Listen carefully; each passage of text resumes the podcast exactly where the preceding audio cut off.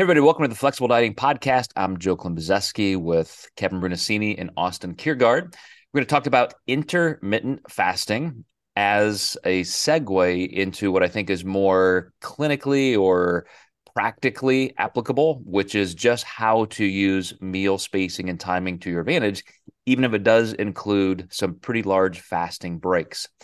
So, I probably learned about just different fasting techniques in my first doctorate, where I had to have a course on it.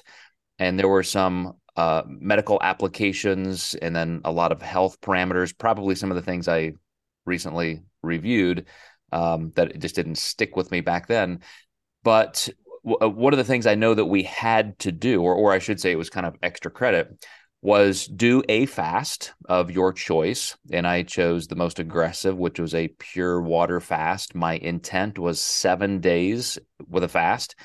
I made it to five. And I was, I just kind of felt, I, I wasn't feeling like I needed to break that fast, but I thought, you know, I kind of got what I need out of this. The weekend's coming up, and I just broke the fast gradually. But in those five days of nothing but water, it was pretty enlightening what a fasting process is like. Then, as part of that course, uh, I opted to do a one meal a day, one day a week fast, which is a little bit more part of, of current research in terms of weight loss and, and health principle. And now, of course, intermittent fasting is the latest rage in pop culture. And I, I, think there are some really great things to to take away from that and learn. In in in one of our Flexible Dieting Institute research reviews, we did a series on fasting techniques and fast, fasting principles. And I want to touch on some of those because, again, I, I, just think there are some great applications to understanding a little bit more, getting a better grasp of the metabolic switch, metabolic positioning, glucose disposal, what that means for overall health implications like A1C uh, and just obesity, you know, gaining weight, having control over that. So uh, first to you, Kevin, as as a uh, nurse practitioner and somebody who works in academia now, teaching future nurses and, and uh, you know nurse nursing practitioners. Is that what we call them? Is there any place for this? What do you think about this from a medical perspective? We're going to need to do a topic just to get my titles right, but yes, that's that's another. It's interesting you asked this because I was fielding this question with a bunch of students in my la- in my lecture last term. I don't think I convinced any of them. If you've asked me five, seven years ago on IF, I would have been very, eh, that's a little extreme, even would say that, but I would have been pretty, you know, death set on implications of what it could be providing. Um, I didn't use it. This was past my active weight loss, so it was just more or less experimenting with different methodologies of how I could maintain you would have been cynical, like you don't need it, it's not a thing, or the opposite. I was I wasn't cynical of it. I was actually in favor of it just because at the time I was practicing it purely just out of sake of functionality of you know, I'm in I'm in the hospital, or I was out of the hospital, I was in clinic and going through rotations. So it was just a matter of convenience where I didn't want to have to worry about eating every few hours. Um, and therefore I would just utilize the longer stretch of of fasting during clinical for the most part, or at least half of the day. So that's why I just utilize it in that way, but rather than really anything else that probably what we're really discussing. So, but to that to that point of just practicality and usage, I'm I'm all for experimentation. If clients want to want to do it or they do it and they like it, cool, fine. You know, as long as they understand the pros and cons of and this maybe the inherent intensity, especially if you're a new dieter or it's just new process to begin with, then there's going to be some some transition adaptations going on that they need to be aware of. But if it works for them to maintain structure appropriately and hunger is controlled sensibly, then I'm all for it and to each your own. But in a general sense, I'm not one to off the cuff recommend it. I don't even myself anymore use it unless it's a kind of a last ditch effort for I find myself to be a grazer when I am at parties or which isn't often, or if I'm just uh, little feeling a little indulgent, I will make that psychological cutoff for myself to say no more, and I'll u- utilize that as a strategy. Yeah, and I know for myself, dieting with a slower metabolism, and, and this is a good application point. I, I do need more time between meals to, to tap into body fat stores and, and to reach higher levels of fat loss. So even if you do isocaloric comparisons, there there can be issues or or differences with that, and we'll get into some animal studies that that show the different types of fasting. But but just sticking to intermittent fasting because I know Austin as a coach and somebody who's gone through dietetic school, you understand that this has to be the the biggest cultural uh, question presently. You know, everybody gets on the bandwagon of, oh, if that helps me lose faster, I want to do that. For example, a a former client of mine texted me a, a few days ago and said, "Hey, Joe." Is it okay to do a 72 hour fast? You know, not, not a 24 hour fast, not intermittent fasting, eating one, you know, he just wanted to go three days because he felt like he just needed that purge to get his attention. And I'm sure he saw something on the internet about that as kind of an induction but uh, but Austin, what what about you? What do you think is is really takeaway worthy from intermittent fasting? So I, I want to go back a little bit. I think when we're talking about intermittent fasting, and to Joe's point, there's there's different types of fasting. The most common type of fasting is the 16-8 method, so fasting for 16 hours and eating for eight hours. I think there's benefits to it, especially with you know seeing things from you know going through dietetics, but also seeing it where it can be beneficial clinically. Uh, specifically, it's pretty popular in patients with like seizures and seizure disorder. Um, there's just something about restricting glucose that the brain tends to create less seizures when it functions on more of a higher fat content and a lower glucose content.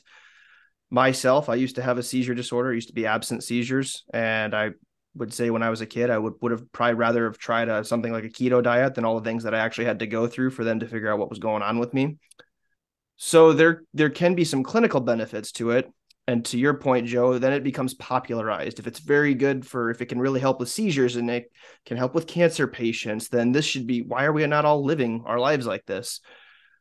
So I, I say it like everything else. I think there's a, a, a, purpose for it. I think there's benefits to it. I think it's a tool in the tool belt. I think it's very specific for certain people. I have nurses that have done it for a long time. To Kevin's point, it's because they're in clinic for a 12 hour rotation. It's just easy for them not to eat because they're so busy and then to have that eight hour window.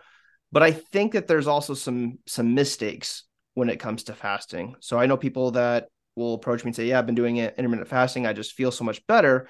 I just drink coffee throughout the day and I'm good I don't know what's in that coffee. You know, is it a fully sugary loaded coffee? Because now we're kind of breaking the fast. Even plain coffee can have some calories. However, that might be worth noting and discussing on maybe that's just a modified version of it where it's just people having just plain coffee and water to kind of get them through the day until they can get into that fed state. So I believe that there are benefits to it. I believe that it needs to be used in the appropriate way and it needs to be used for the appropriate person. Because the other thing, and, and I'll kind of end it here because this can be an expanded topic, is socially.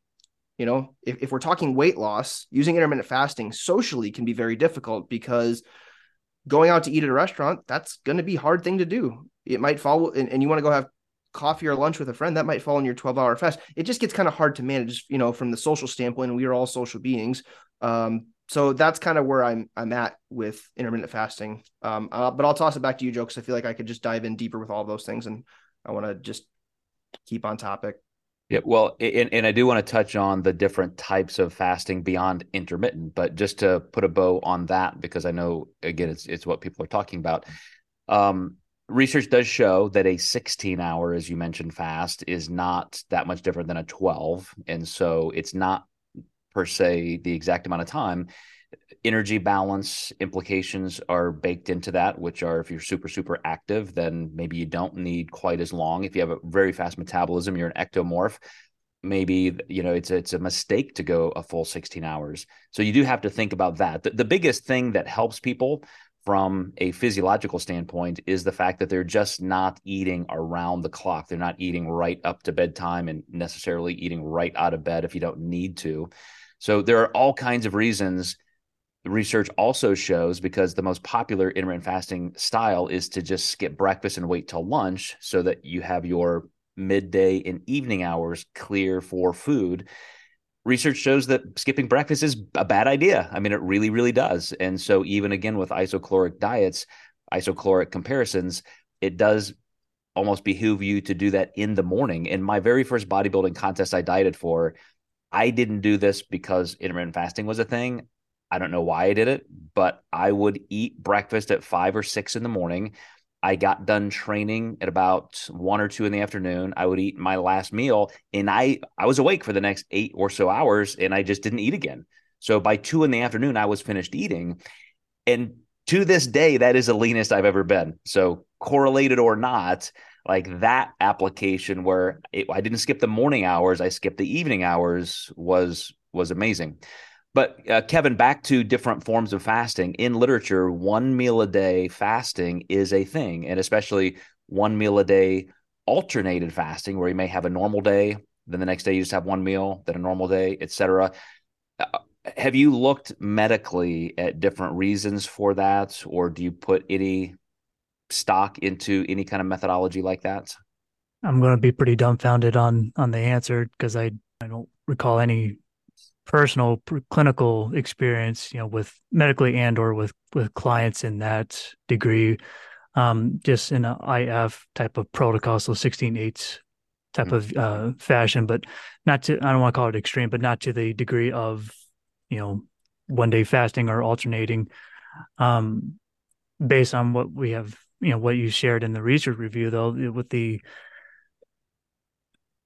if I could extrapolate some of the the anecdotes from clients that do intermittent fasting protocol, you know, their hunger certainly does improve for most part. In, in, some instances, some clients may say the opposite, but in general, most you know, for the majority speaking, most of them do have improved hunger signals, hunger cues, I should say, and I would based on what you have said in your research reviews, that has been further heightened when you have uh, more intense fasting protocols that the hunger does improve due to glucose uh, sensitivity improvements, et cetera, et cetera. And um, it, whether that is because of a mechanical thing from a physiological standpoint and or from just out of sight, out of mind type of mindset where you're just not having to think about your next meal every three hours. I would think it's probably a little bit of both because that's it is quite convenient to not have to worry about that, especially when with your work and just other inundation. So that's probably as, as limited I can say with that. But it, you know, assuming all the pros and cons, all the context is discussed with with the client, then it's it's potentially worthwhile to to experiment with it and see how it goes. Yeah, that's a much better answer to a question I didn't ask. I, I, owe you a better question. That was just not great, but you you you did great answering that.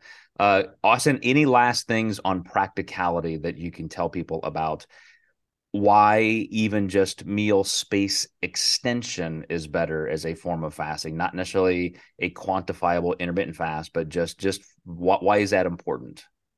Just allowing your just allowing your body to use the food. I mean, if we're constantly doing the bodybuilder thing, shoveling every 90 minutes to 2 hours or whatever, like our body's still processing the previous meal so this just doesn't make sense. And I mean, there's lots of ways we can go. We can talk about muscle protein synthesis. I mean, that peaks at like around 90 to 120 minutes. So just maximizing the amount of protein and getting in a meal can be important for meal spacing but also just allowing the body because your your gastric emptying time is anywhere from three to five hours you know so it's just letting your body process that food.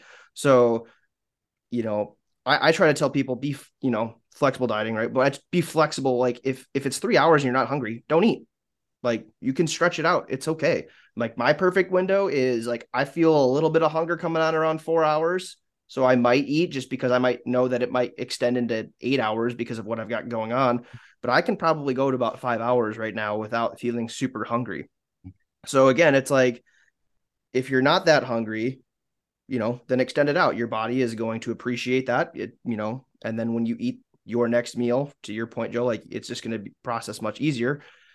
But the whole trying to eat every two hours, eating eight to nine meals a day, I, I just feel like that's you know kind of been pushed to the wayside, thankfully. So uh, I'm a big fan of documentation and and trial and error. Like see how you're feeling at extending meals at this point, see how you're looking, and and note that you know write it down, pen and paper on your phone, whatever, and just document what you're doing because that's going to help give you a lot of that instant feedback on what makes sense. Same thing with fasting. I'll share a quick story. I know someone that he did just plain coffee and fasted for his 16. He ended up losing 40 pounds and keeping it off, you know, but he did a lot of trial and error to get to that point. So I think that that's very valuable as well as just getting a lot of that personal feedback and, and how you're responding to the, the extension of meals or even just with the fasting. The physiological digestion impact of what you described is exactly why it's helpful and why I also am glad we got away from the bodybuilding lore in nutrition in terms of just eating tiny, tiny meals every two or three hours versus letting yourself get filled up and then taking the time to digest that. And, and I'll close with this. That that's why sometimes it is an effective device just to practice a fast. Uh, what Kevin was mentioning in research is that with animal studies with ad libitum eating when they're not restricted once they are done with a fasting round uh, mice would still lose weight as long as they got to eat one meal a day. As soon as you take food away completely then they're going to binge and and you just get in that starvation mode. So if you want something just as a little bit of a gut check and to practice this do try a one meal fast. Not every day that's not your protocol to eat this way for a dieting process but just to say you know what? On monday or friday or wednesday whenever i'm going to not eat all day until dinner. Then i'm going to have 25% of my normal calories at dinner normal dinner. Don't don't get crazy. Don't binge. Don't let hunger get to you. Just do that. And what will happen is it's not the impact of the dieting that does it. It's the fact that you get used to so much better glucose disposal and getting into lipolysis where your body is becoming more fat adapted. And you make that transition through the metabolic switch much more easily and, physiologically that's where as kevin said you can start reducing hunger cues a, a lot of great things happen but again that's just kind of a practice thing because then once you know you can do that if I can withhold food for a full day, of course I can go four hours. Of course, if I have a little hunger pang, I don't have to immediately run to the pantry. So, hope that helps, guys. We're going to tackle some more topics here this week in the Flexible Dieting Institute. We'll see you for the next one.